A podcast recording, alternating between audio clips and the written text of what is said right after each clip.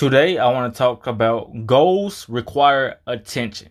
Now, you, this isn't like when your friends ask you to go out and you just blow them off. No, if you really want to be successful, they, your goals require that you have a lot of fucking attention and a lot of people they do not make it in life simply because they don't know where to put their attention towards meaning like so many people ready to um spend $500 on some clothes or um try to flex in front of people that in reality they don't even give a fuck about um so let me say it one more time just in case y'all did not hear that shit people would rather buy dumb shit to impress people that they don't even give a fuck about.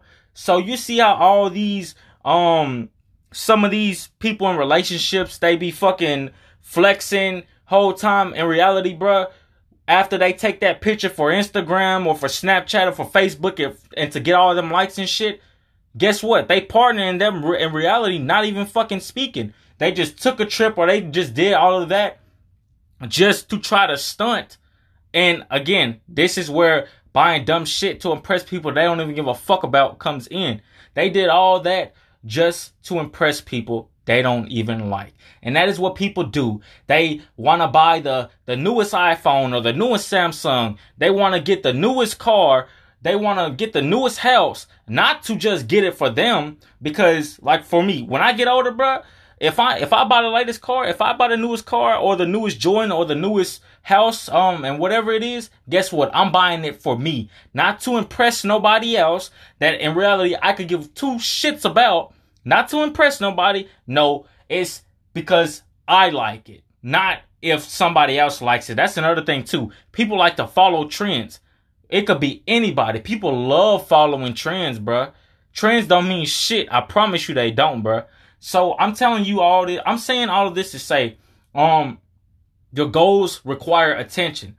You put your attention on phones or um you put your attention on people or you put your attention on everything else except what you really in reality need to put your attention on especially if you're a chosen one like me because it's always going to be that one person in the um and your family to break the chain of poverty um i believe i said that right um poverty there's always going to be that one person. So if you chosen like me, you already know what the fuck I'm talking about. Um, but you definitely have to put attention towards your goals. And like I said, I already understand if you got a job, um, like for an example, me, I was working at my Sonic job and um I did 16 hours. 16 hours is the most I ever did in one day, not only in one day, but 16 hours is the most I ever did um for my Sonic job. So I say all this to say, guess what?